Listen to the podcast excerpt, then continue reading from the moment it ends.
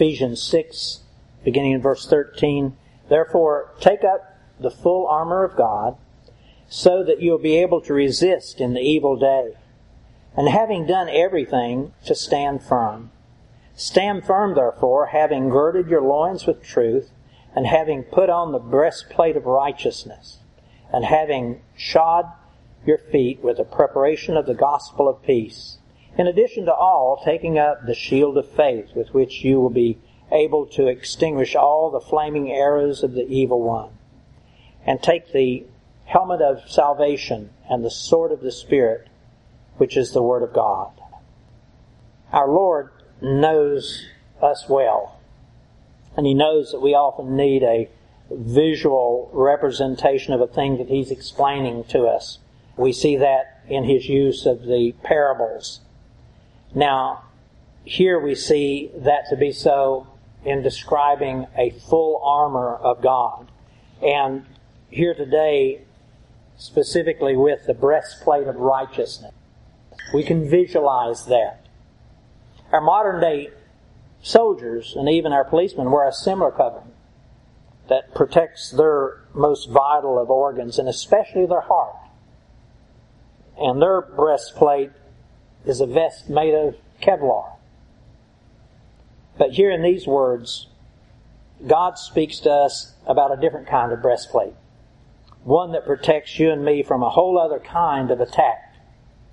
An attack that, while it often can become very physical, has its greater impact in, in the spiritual realms. In those realms of our heart, our soul, our mind, and our spirit.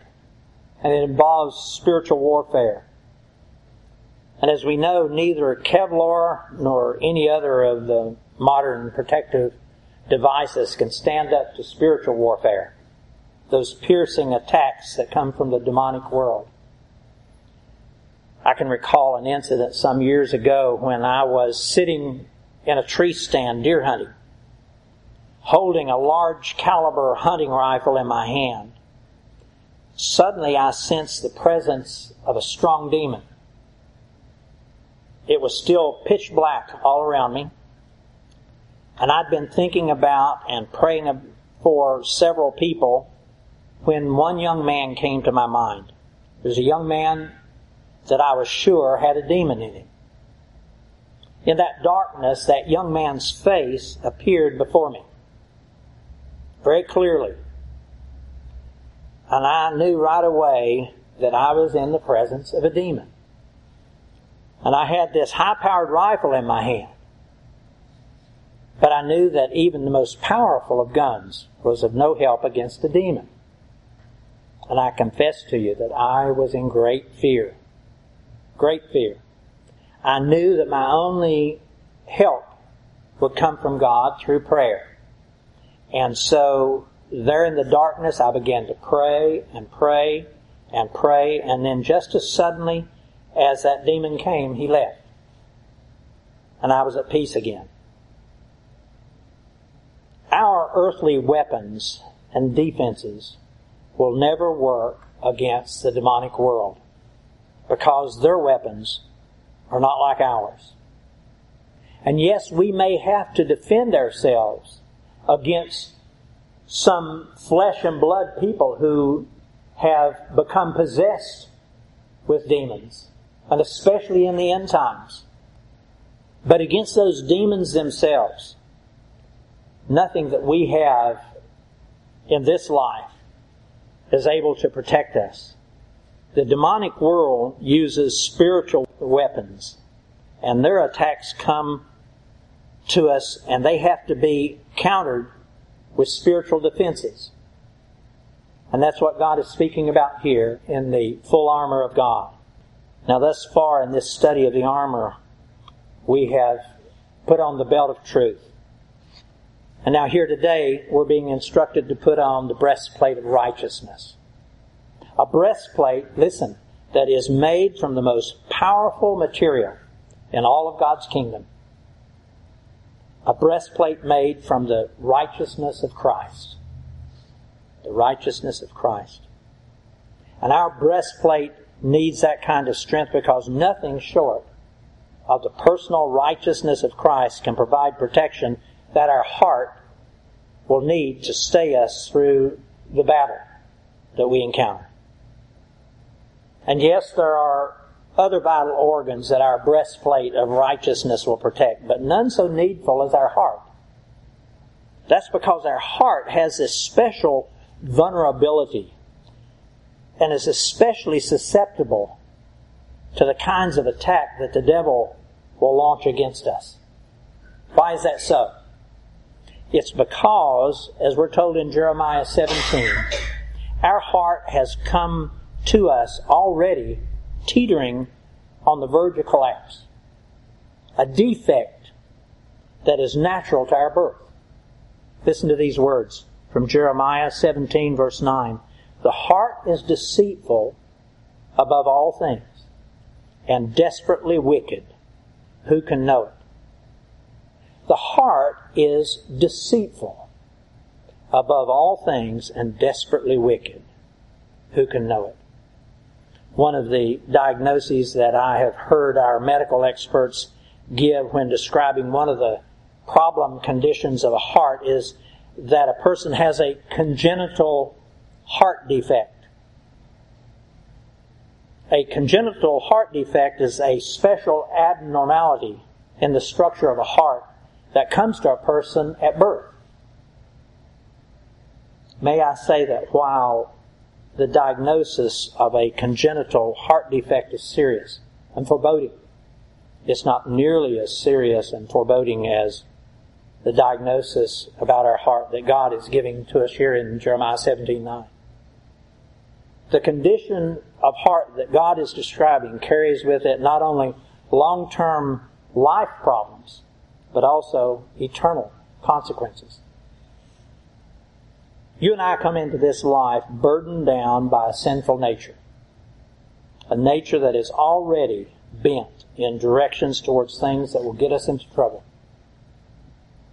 And our sinful nature seems to reside square within the middle of our heart. And again, note the special way that God describes the inclinations of our heart. He tells us that the heart is deceitful above all things, and it's desperately wicked. Those words, deceitful and desperately wicked, they can't help but remind us of the nature of the prince of all sinners, the prince of demons, Satan himself. In Genesis 3, God describes Satan with these words. Verse 1 of Genesis 3. Now the serpent was more crafty than any other beast of the field that the Lord God had made. Those words translated here as crafty. They can also be translated as cunning and subtle. And each of those words are essential elements of deceit and desperate wickedness. Our hearts seem to be perfectly matched with the same tendencies of Satan. And that's why we need a very, very strong measure of protection surrounding our hearts. Now, question. Was mankind always afflicted in this way?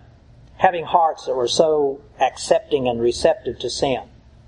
No not the first man and woman. And I also have to believe the same is true for Satan. We're told that in the beginning, God created man in his own image with a heart that desires good and pure things. And I have to believe also the same for Satan because he began as one of, of God's most beautiful and powerful angels. He reigned with God however long we don't know doing wonderful things. But then somehow the negative side of free will began to exert its nature into the equations. First for Satan and then for Adam and Eve. And that was when everything changed. Everything changed. The once strong and faithful hearts of Adam and Eve weakened and they became susceptible and receptive to the things and the ways of sin. And once they had stepped across that line, once they had given in to the temptation and sin, then a heart defect was formed within them. And from them then, It was passed along to every son and daughter since, to you and me. And we forever have to take that weakness into account as we walk through our day. Thankfully, God's heart does not have that same defect. Thankfully, His heart, especially the heart of the Lord Jesus, is strong, beyond measure, with a righteousness that is incorruptible. And in our salvation, God has imputed the righteousness that is in Christ over to us. Now, do we understand imputed righteousness? I confess that I don't. But I am thankful for it. And so, as a part of our seeking to understand this breastplate of righteousness that you and I are to put on, I'd like for us to know a little more about the mind of God concerning righteousness, concerning the righteousness of Christ. First of all, the word righteous is a legal word. It's a word that defines a condition of being, and it's a standard of perfection that reaches into every attribute of who a person is. It's a condition of perfection that is flawless and without any form or measure of impurity or wrongness against the laws of God. And that perfection extends then on out from whom a person is into all that a person does, both in their thoughts and in their behaviors. Now, such perfection as that is possible for only one. Only one. God the Father, God the Son, and God the Holy Spirit. And His standard of righteousness is the only form of righteousness that's acceptable to Him, and the only standard of righteousness that will allow you and me to enter in to the kingdom of God. And were it not for a precious plan that God put into place before the foundations of the world, our sinful conditions of our hearts would condemn us and cause us to have to, to cease to exist, leaving only one righteous one God the Father, God the Son, God the Holy Spirit to remain. There'd be no one left. But thanks be to God, He did make this precious plan for you and me the plan of redemption, the plan that would allow all who would call upon His name and receive Him as Savior and Lord to also receive His perfect righteousness imputed into our souls. And by His imputed righteousness, then be able to gain eternal favor with Him and also entrance into the kingdom of God. But again, what is imputed righteousness? What, what do those words mean? I found this definition in Elwell's Evangelical Dictionary. Listen to these words, and it's quite difficult in some ways to understand, but uh, bear with me. Imputed righteousness is a theological concept directly related to the doctrine of justification. Justification is that step in salvation in which God removes all vestiges of sin and guilt from a believer's heart by crediting the righteousness of Christ over to his account, judicially decreeing and declaring before the courts of God that the believer is righteous. I like that definition because it explains the necessity for our having to receive Christ's imputed righteousness.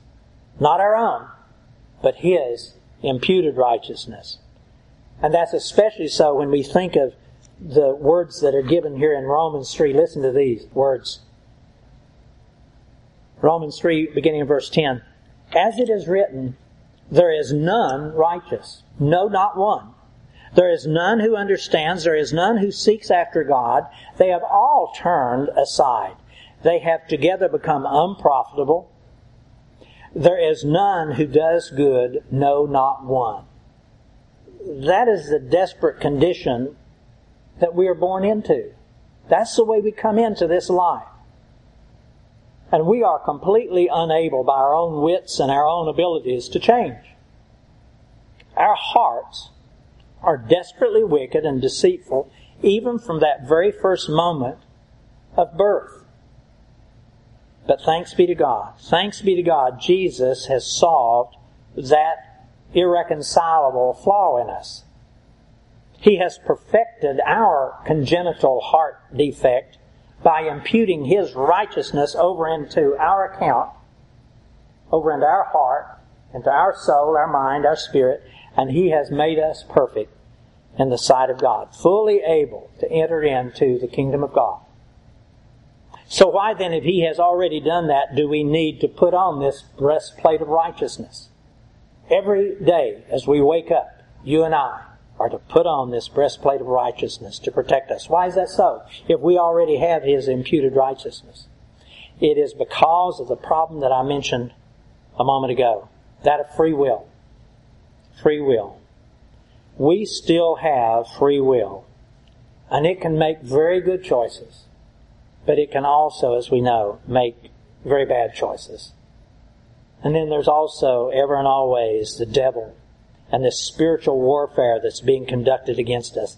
And the devil and his demons are diligent in plying their evil arts.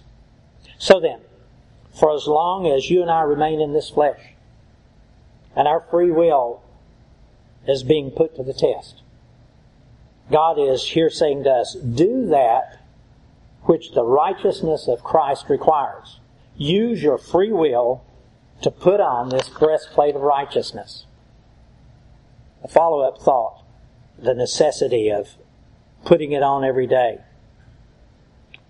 It seems akin to me to the command of God over in another portion of Scripture that says to us to be filled with the Holy Spirit.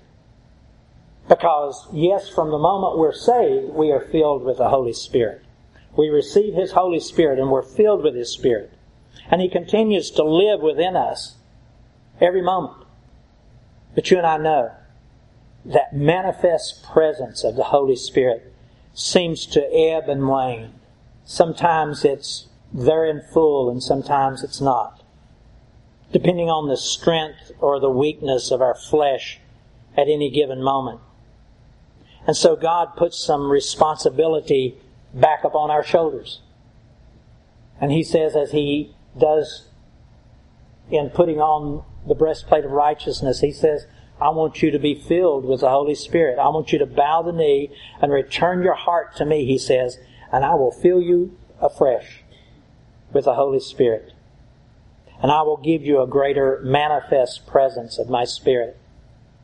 So then again, that is the way it is with full armor of God especially putting on this breastplate of righteousness. You and I have a responsibility. Unfortunately, for most people who call themselves Christians, Sunday morning is about all they get of Christianity. But the Lord is saying to us, no, when you get up every day, I'm going to put a responsibility back on your shoulders. Yes, you're saved. Yes, you're going to go to heaven. But I'm going to delegate some responsibility back to you. That you are to put on this full armor of God. Why would He delegate responsibility back to us? It is because we are now His children. We are now sons of God. Whether we be woman or man, we are sons of God. And as sons, we ought to do what sons ought to do. If we're members of the family, we ought to do what members of the family ought to do. As sons, we reign with Him as owners of the kingdom. And as owners, we ought to protect and to defend that which is ours. And we should drive out all the invaders that would dare set foot on our property. It's as simple as that. And again, we are fully equipped for the task. We have the righteousness of Christ dwelling within us. And we have to do that which we ought to do as sons of God. We need to put on that armor every day, and we ought to stand out there in front and fully defend the kingdom of God, and to drive out all those invaders that will come to us over from that evil realm. Now, before we close, I want to re-say some of the things I've said, because some of this is heavy. The breastplate of righteousness protects and defends our spiritual heart. That mystical place within us out of which springs forth all of our responses of life, whether they be good ones or bad ones. And while yes, our salvation has already been assured and we do have the righteousness of Christ within us and we've been declared righteous before the courts of God, your and my free will this very day will exercise itself, will rear its uglier side of its head.